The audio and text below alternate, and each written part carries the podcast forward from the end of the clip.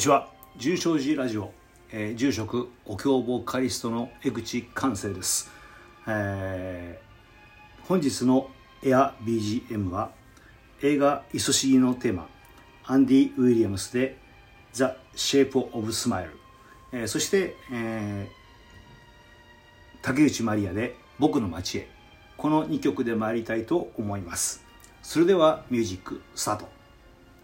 えー、改めましてこんにちは。純正寺ラジオ、えー、江口寛生です。あのー、今日もまたリクエストいただきましてアンディ・ウィリアムス「いそしぎ」ですね。映画の「いそしぎ」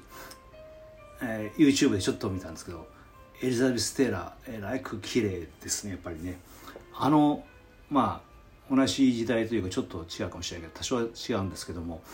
うんオードリー・ヘップバーンにしてはね。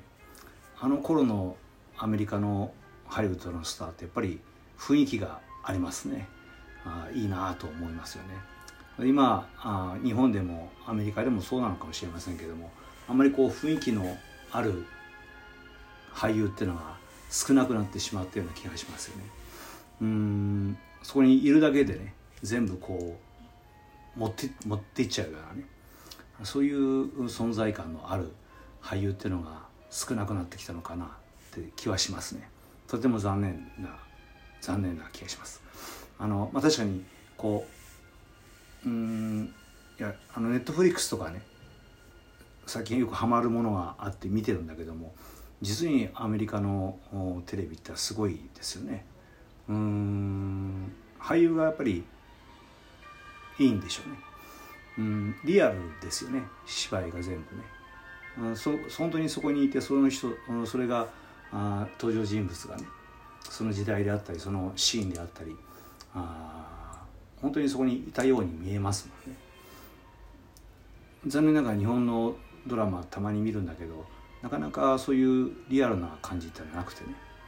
うん。そんなに大げさに普段話してるのっていうぐらい大げさに話をしたりとかね。うん。なんだろうな。あそういう演出なんでしょうけども私にはちょっとなかなかあ受け入れがたいようなものが多いですね。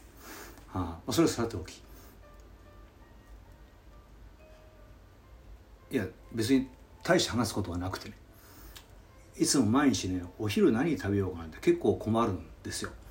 まあ、家で作りゃいいんですけどもそれもまた面倒くさいんでね大概外食になってしまうんですね。まああのお参りがある時はねほとんど車で出てますんでねコンビニに寄っておにぎり買ったりお弁当買ったりしてそれで済ますんだけどもお寺にいる時には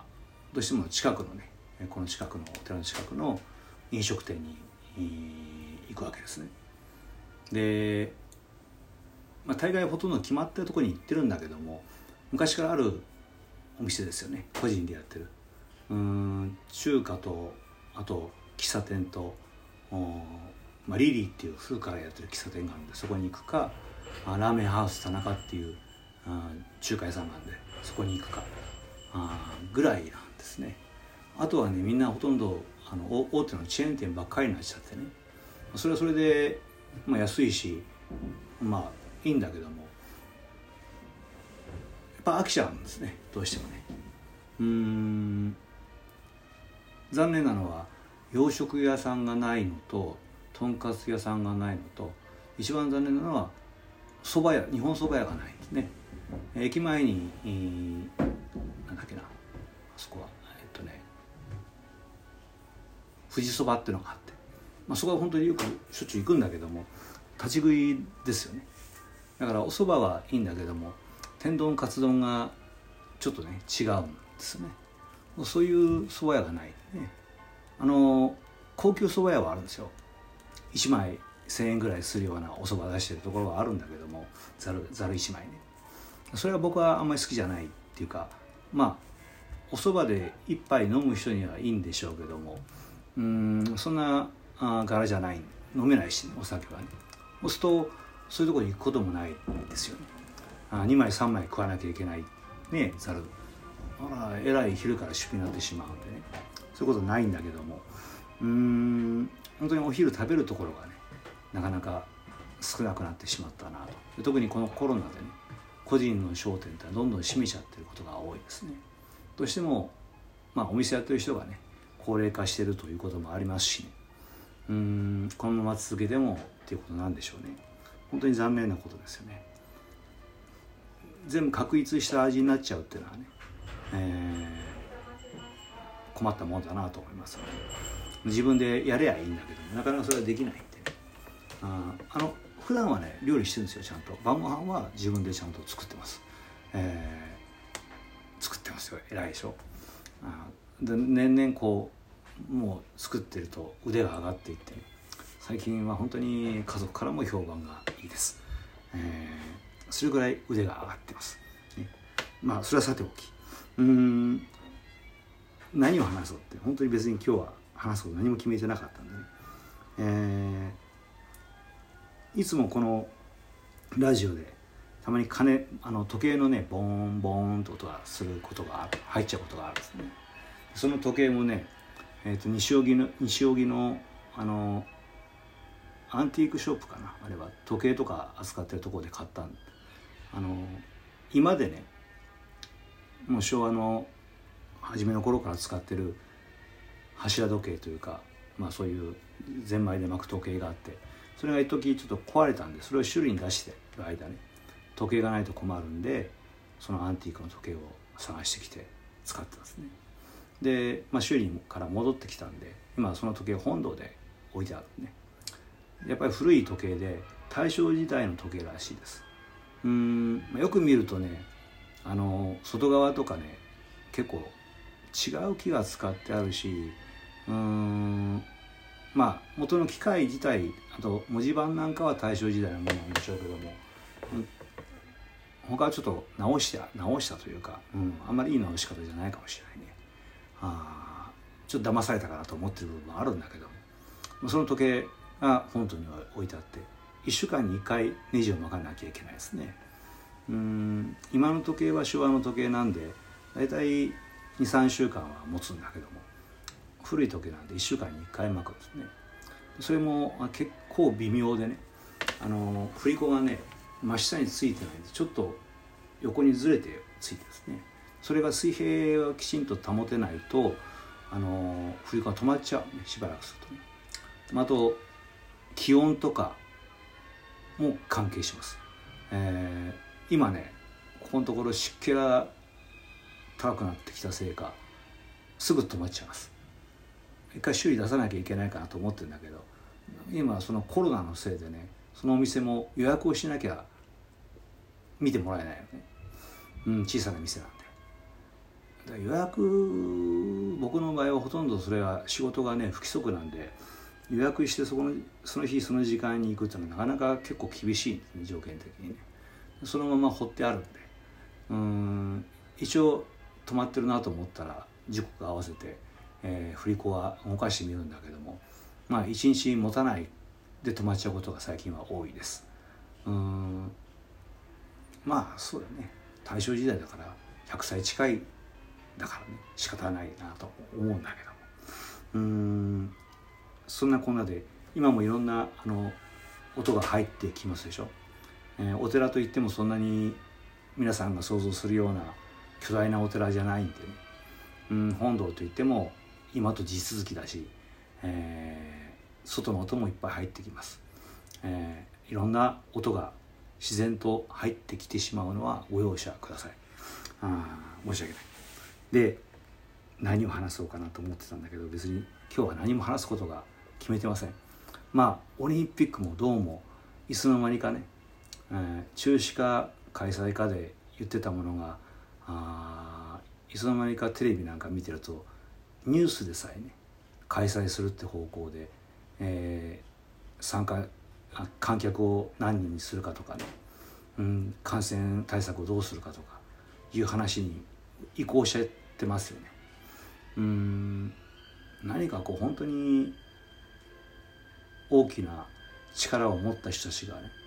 えー、情報を操作してそしてまあ私たちをねその方向に持っていこうとしているような本当に怖い流れですね。オリンピックごときだからまだいいでしょうけどもね。うんそれだけじゃ済まないような気がしますねこれからね、えー、あれだけお金お金お金ということで、ね、国の中枢がそればっか見てるってことは経済的にどうのこうのってことになってくるとそれをもって、えー、他の国と争うということも辞さないようなことが出てくるような気がしますね。実際あのあの太平洋戦争っていうのは、まあ、よく言われるのはねあのアメリカとかあイギリスとかそうヨーロッパがね日本の台頭を恐れてそしてエネルギーの供給を断っていたと。そのために行われたという話もある。ね。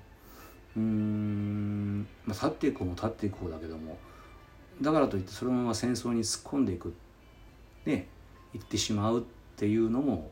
何かなと思うわけですね。だそういうことが例えば私たちの間でね議論されて、えー、訴えたとしてもですねあこんなふうにスルーしてこんなふうに、まあ、強引にねご了承して持っていくんだ今回このオリンピックで本当に明らかになりましたよね。えー、まあ一番すごいなと思ったのはとにかく国民から政治に対する関心をなくさせたことですね。何を言ってもしょうがない、ね、選挙行ってももうどうしようもない。っていう思いを国民に植え付けたこと。それによって彼らは本当に自由に何でもできてしまうと。いうことなんですよね。かってあの戦後間もなくね。これ本当の話かどうか知らない都市伝説かもしれないけどもアメリカは日本という国日本の国民をうんダメにするためにね、えー、3S 政策っていうのをしたんだというふうに言われて言われてました。3S っていうのはシネマスクリーンですね。映画ですね。そしてセックス。そしてスポーツ。この3つで日本人を骨抜きにしようという政策を取ったと。まことしやかに言われてました。でも全くその通りですよね。今ね、まあ、あ映画はねちょっと社用産業になってしまってるんだけども。うん、まあ、それでもね、えー、ネットさっき言ったネットフリックスとかあディズニープラスとかあユーネクスとかたくさんそういう今ね、えー、映画以上に面白いようなテレビのものがたくさんあります。余ると本当にあれやめられなくなっちゃうんでね止まんなくなっちゃうんで。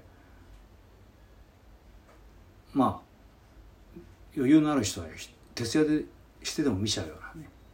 うんなっていくしスポーツもそうですね。今回のオリンピック見てもそうですね。うん感動だ。ねなんだかんだっていうことを、まあ、前面に出してね。うんほうけていくということなんでしょうね。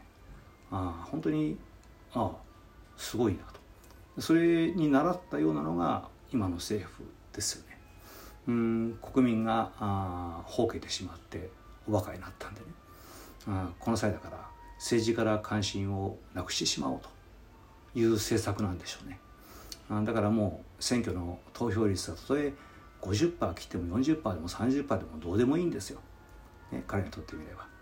あ僕らが選挙に興味を持たなければやりたい放題できるんでねうんとことんそそれをやっていこうっていうのはもうそそそうなんでしょうねうん本当にどうにもならなくならないと僕たちは気が付かないし目が覚めないのかもしれないですね。残念ながら。うん。本当にそういう意味ではあ自分の子供たちや孫たちには申し訳ないなと思わざるを得ないような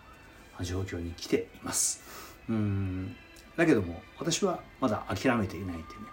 そんなこと。まあ灯籠の斧には違いない。もともとこの寺が灯籠の斧なんでねうんいろんな意味で、あ本山に対しての思いとかねいろんなものがあったとしてもまあどんなに思ってどんなにほざいても黙殺されてるのがオチなんだけどもこれでも言い続けないとね、えー、いけないなと思っています、えー、言い続ける以上は、まあ、自分もねそれなりに行動してそしてそれなりに、えー、それなりの行動生活をしていくつもりはありますけどね。うん。まあ暑くなってきました。また東京ではねえ、コロナの第何波になるのも第4波5波第5波になるのか